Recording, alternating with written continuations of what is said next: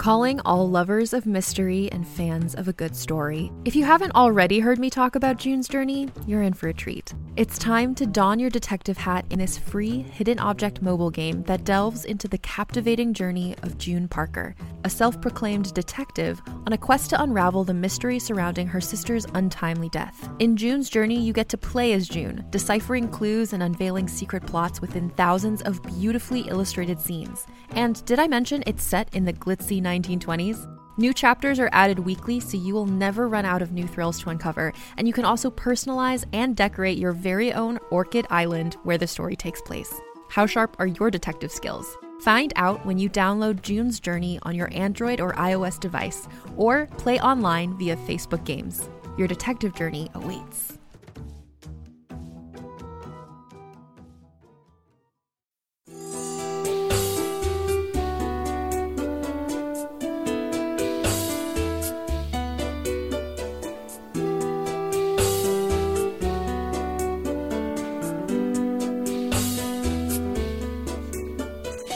Welcome to episode 6 of South Coast, a shaman's tale from the golden age of the solar clipper, written and read by Nathan Lowell.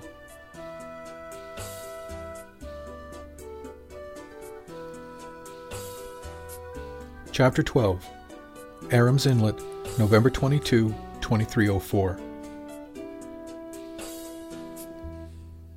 Jimmy tilted his chair back and stuck his feet up on the scarred corner of his desk. Casey raised an eyebrow, but Tony just settled back in his chair. Outside, the wind whistled through the eaves of the office building and rattled the glazing. Periodically, the sleet would patter over the roof above them like somebody was throwing gravel. So what do we know? Jimmy asked nobody at large. Casey started. The horse is up and buttoned down. Ferd has the tanks drained and the seal case on it. She'll be good until we're ready to put her back over the side in March. Tony added, Landings for the last few weeks of the season were good, but nowhere near where they'd need to be to make quota. Who'd lose their boats? Jimmy asked, already knowing the answer. If the projections are correct, everybody, Tony answered. Casey frowned, but that makes no sense. If everybody loses their boats, then nobody's left fishing. Where's the profit in that? Tony looked over at her and said, Yep, you put your finger right on it. And when you're fired by the company, you're eligible for deportation. Casey hadn't made that connection up to then because Jimmy saw it register behind her eyes. The shock of it was like a blow. They can't do that, Casey exclaimed. They who? Jimmy asked. The company, she exclaimed. Those bastard Pirano. Casey realized suddenly, and her mouth snapped closed. Tony snickered, and even Jimmy chuckled. My parents were actually married to each other when I was born, but your point is well taken.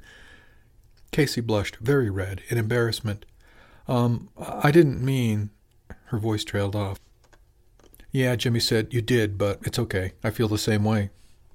The problem is the management company that the old man has coordinating the businesses, Tony pointed out. Pirano has too many deals, too many planets, too many people to be able to function under the control of just one man. They speak with my father's voice, Jimmy said. What they say goes. So why is your father trying to shut down fishing on St. Cloud? Casey asked. That's an easy one, so they can get us all off the planet, Tony said. The interesting question is why do they want the south coast cleared of people? That'd actually be easy to do, Jimmy pointed out. Under our charter, the company has the right to terminate operations here at the discretion of the board of directors. It gets a little dicey because it's a joint board set up here with Allied Agriculture, who have the big farms and sheep herds, so it's not directly controlled by Pirano. But the board could vote to terminate their partnership, and Pirano would be forced off the planet, Tony finished.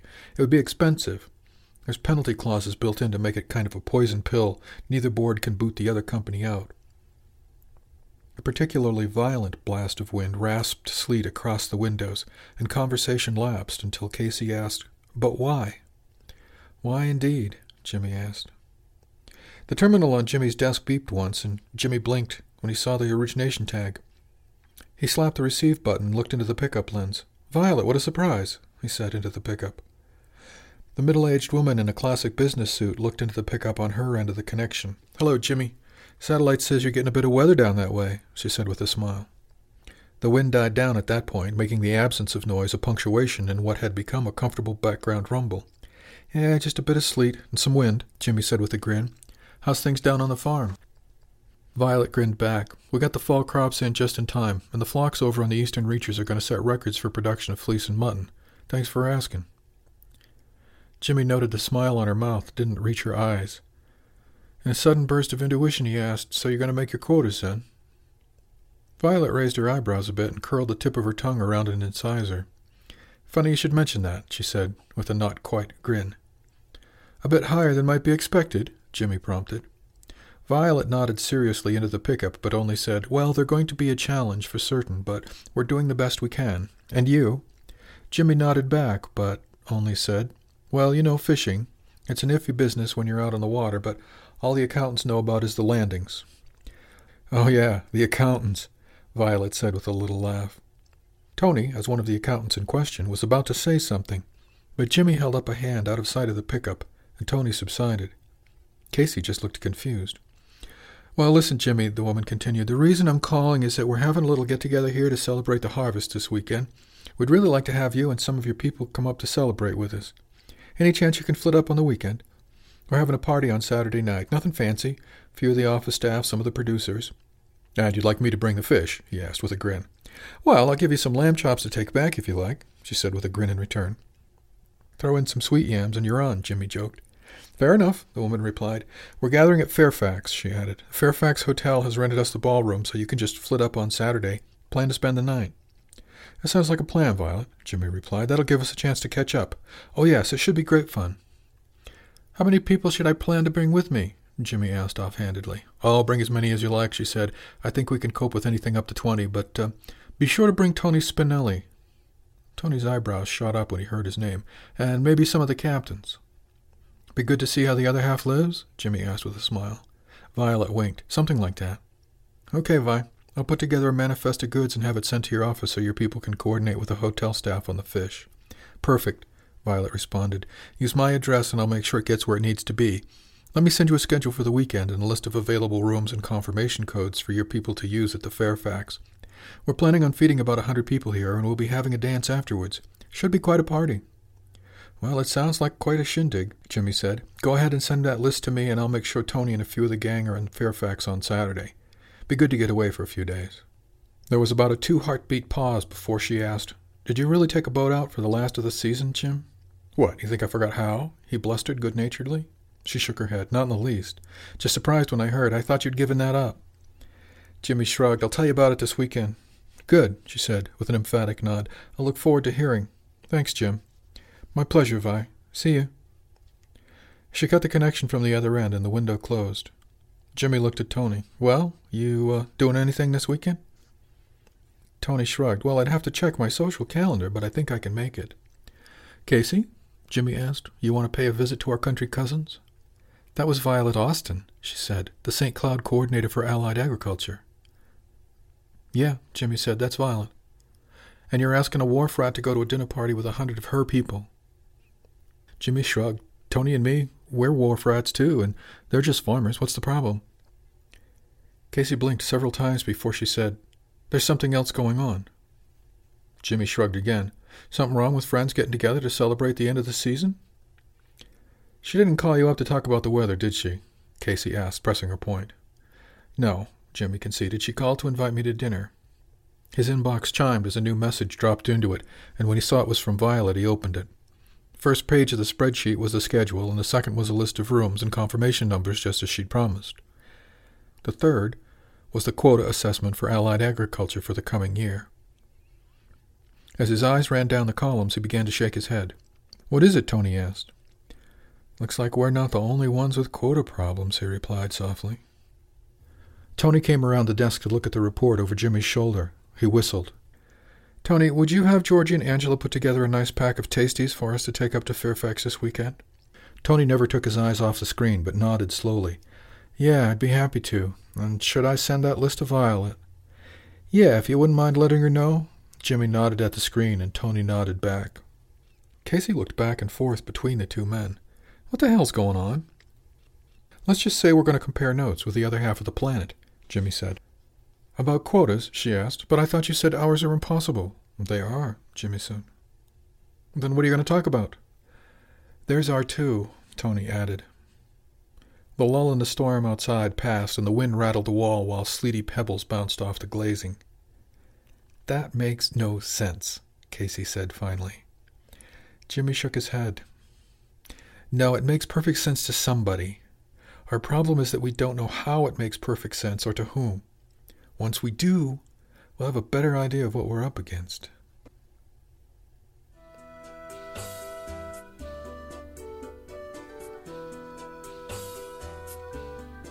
Chapter 13 Calem's Cove, November 23, 2304. The satellite showed the storm was finally beginning to push past and out to the east. After two hours of sitting in the warm kitchen with his mother working quietly on the net, Otto had had about enough of listening to the wind whistling around the corners of their snug house. He stood up from the kitchen table where he'd been working a word puzzle on his pita and said, I think I'll go see what father's up to out there. His mother looked at the chrono. He probably wants a cuppa. Why don't you brew some and take a pot out to him? The kettle was already warm on the back of the stove, so it was only a matter of a tick or two, and while the herb tea steeped, his mother helped him set up a tray with cups, honey, and some scones that she just baked that morning. He smiled his thanks as he slipped into his heavy coat for the short walk out to the shop. His mother clipped a lid over the tray and rested the warm pot of tea on top for extra weight, and when he was ready, opened the door for him so he could scoot out into the storm. The icy pellets stung his cheeks and hands, although his shock of dark hair protected his scalp for the most part. He walked briskly, balancing the tray against his own movement and the buffeting of the wind that seemed to want to catch the tray like a sail and lift it away. Gratefully, he stepped into the lee of the shop and, slipping in quickly, shouldered the door closed behind him. Cup of tea, father? he asked. His father looked up when the door opened, from where he was sitting beside the stove. Small flakes of wood were scattered across his lap and onto the floor. The small room was filled with the smell of fresh cut wood, wood smoke, and that aroma Otto associated with his father. Richard smiled when he saw Otto and laid his work on the side table. Just what the doctor ordered, he exclaimed, clapping his palms together once and rubbing them together comically. How'd you know? Otto laughed. It's just a hunch. Actually, it was Mother's idea to send the tray. I was just going to come out and pester you myself. Richard smiled fondly. Well, as long as you brought the refreshments, I can't say no to a bit of pestering now, can I? he asked. Otto eased the tray down on the workbench and slipped the hot pot of tea off the top of the pile. A little of it had slopped, but not enough to matter, and the few drops disappeared readily into the stained wood of the workbench. He lifted the lid and poured hot tea for both of them, handing the mug to his father, who turned down honey but took a scone. Otto added a goodly dollop of honey to his own mug, and helped himself to a scone as well. He snaked one foot around the leg of a bench stool and pulled it out where he could sit on it, settled down to an easy silence while he drank tea, ate scones, and listened to the wind howl outside. The small wood stove in the corner provided more than enough warmth to take the bite out of the cold seeping in from outside, and in the lulls between the gusts, Otto could hear the faint crackling of the wood in the fire. The wall beside the door was stacked high with firewood, split and cut to length, and all of the small bits of wood and shell had been sorted and put into buckets, some of which were hung from the pegs on the rafters, others were stacked back in the corners. The dampest bits had been dried in mesh bags, and some of those were still hanging overhead here and there like some woody hams hung up to smoke. Richard finished his scone and set the mug of tea on the table, took up his knife and wood again. He looked at his son and smiled his approval. You did really well with these, Otto. Otto just shrugged. Glad to help, he said, pleased that he seemed to be getting the hang of what he was coming to think of as the shaman thing. He thought back over the final weeks of the season, before the weather had turned and beached all the fishing boats. His daily habit of walking the beach for part of the day and fishing from the point for another part had turned into a kind of pleasure for him. The tide told him when to fish and when to walk. The air carried the sense of imminent winter wherever he went, and the long stroll down the beach each day almost always showed him something interesting. One day it was a group of crabs dancing on the beach, scuttling back and forth, waving pincers and bobbing their bodies. Another time a flock of seabirds were diving and wheeling over a school of fish just off the beach. He always filled his bag with bits of wood and shell, sometimes with obvious figures and sometimes not. Each day he'd catch something for dinner, sometimes a simple bottom fish or two, and other times the area would have schools of dancers, jack or bream. One day his mother suggested that he visit Mary Murray and ask her about crabs. He spent the better part of a week learning about the coastal shellfish, mobile and otherwise. They'd even teamed up on a couple of occasions to harvest bivalves from the weedy rocks west of town. She'd shown him how to cook them with a bit of water and a pot full of rockweed. Even his mother had been impressed with the homemade crab nets he'd made to catch the tasty coastal crabs. They'd eaten well, and the deep freeze was full from the fall bounty, part of which came home from the boats, and more of which Otto himself had collected and prepared. Eventually, the weather became too harsh, the winds too heavy, and the air too cold to be worth fishing. The risks to life and property dictated that the fleet be hauled ashore, winterized, and wrapped against the elements. The 23 vessels that made up the Callum Cove fleet were all cocooned in neat rows behind the jetty crane that handled the craft. Each fall it lifted them gently from the water, placed them in antigrav cradles. The yard tractors towed them to their assigned storage areas, and the yard workers locked them down. After seeing to the fluids and electronics, the boats were shrink wrapped against the weather and slept through the harshest season. Come spring, the process would be reversed, and the boats would, one by one, be plucked from their cradles and refloated, refueled, and begin their work again. So how was it? Out on the boat, I mean. Otto asked his father in a conversational tone. His father snorted a little laugh. It was okay, he said finally. It was a lot of work, but also rather satisfying. The extra money will certainly come in handy, too. Otto hadn't really thought of that, the money. Of course, the crews got paid, both in salary and shares of the catch. Otto knew that, but he hadn't really realized what it meant. It hadn't changed the way they lived, really. His mother had gotten a new PlanetNet terminal, and with it a new level of access to the PlanetNet that gave them more news, information, and entertainment from off planet. They'd also made a new weekly ritual of dining out once a week when the boats took holiday. He supposed the money was being invested against the future uncertainty. Do you think the company is going to kick everybody off the planet? he asked, his train of thought going from money to job to quota to the probability of catastrophe. His father stopped his careful carving and looked up with a shake of his head and a shrug. I don't know, Otto. It doesn't seem possible. But everybody on the water thinks the quotas are unreasonable.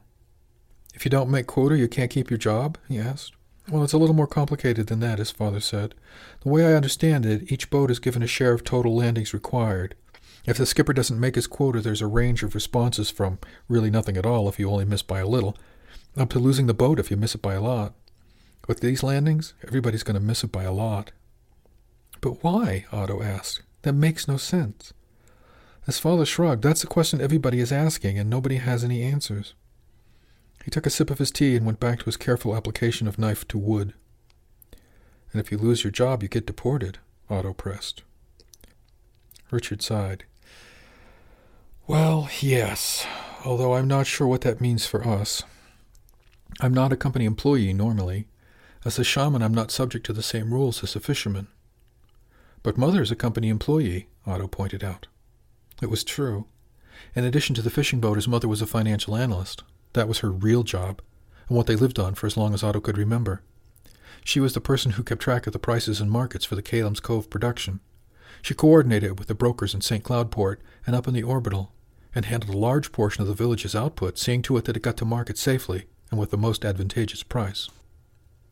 She'd be able to stay with me, so would you, his father said. But seriously, if all the fishermen lose their boats and get deported, then I have no job either, really. The company won't make us leave, but the three of us can't stay here alone either. In the ensuing silence, the wind rattled outside and drew the fire up the chimney, momentarily brightening the glow from the stove. Otto stood and, pulling a couple of sticks from the pile, carefully stoked the firebox. He topped his cup with the cooling tea and provided the same service for his father. Do you think I might try my hand at carving? he asked, at last, trying not to look too interested, but actually dying to get his hands on a knife and whittle out one of the little animals. All through the fall he'd thought about the idea of carving the wood he was so diligently retrieving from Sandy Long. Something stopped him from even trying it then. Now, watching the chips and shavings falling from his father's hands, seeing the fresh carvings lined up on the bench, and smelling the new cut wood, he was nearly overcome with the desire to have wood and steel in his own hands. His father raised one eyebrow skeptically and looked long and hard at his son. Don't expect to be carving Welkies, but there's no reason you shouldn't learn a few of the basics, he said at last, totally surprising Otto with the response. There's a knife in that drawer that you can use. He pointed to a drawer in the workbench with the point of his knife, but you'll have to sharpen it first.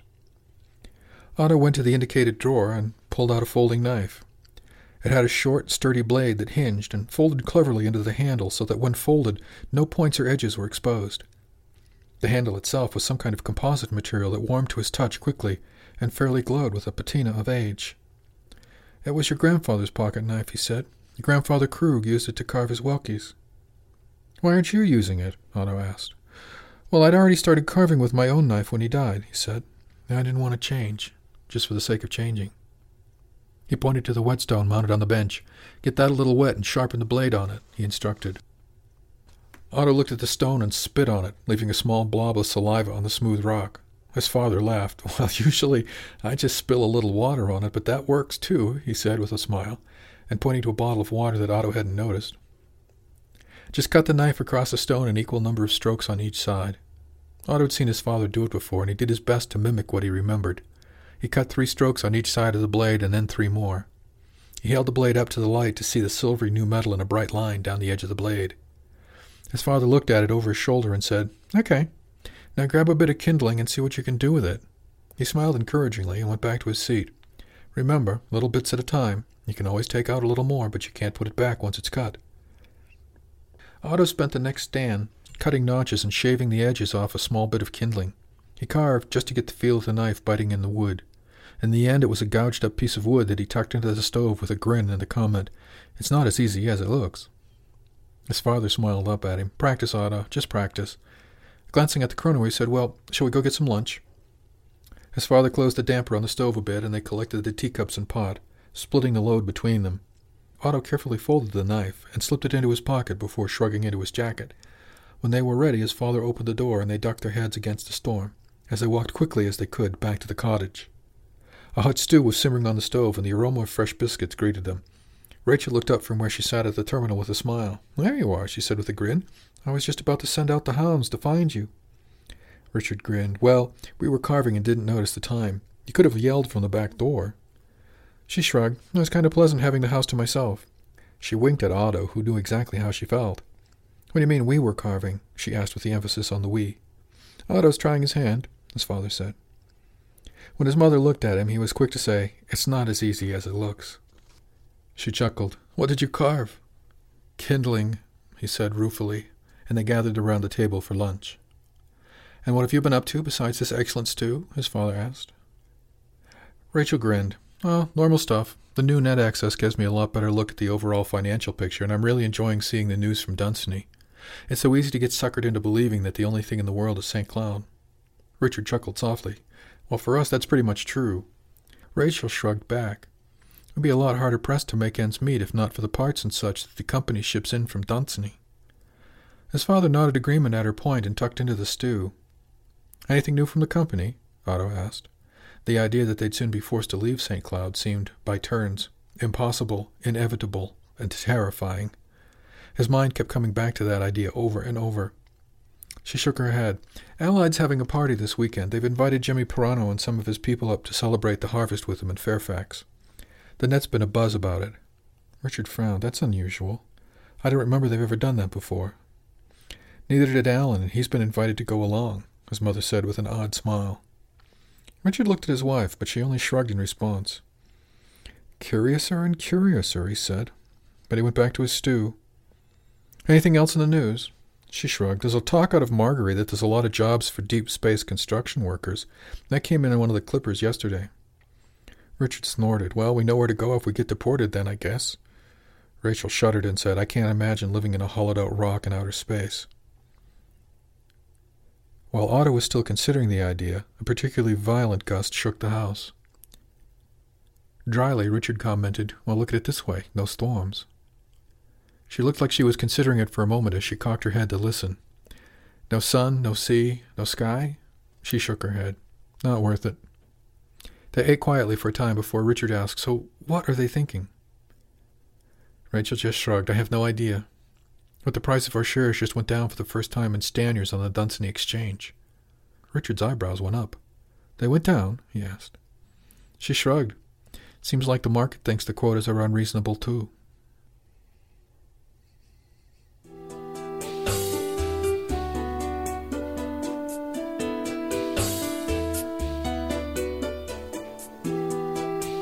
Thanks for listening to South Coast, a shaman's tale from the golden age of the solar clipper.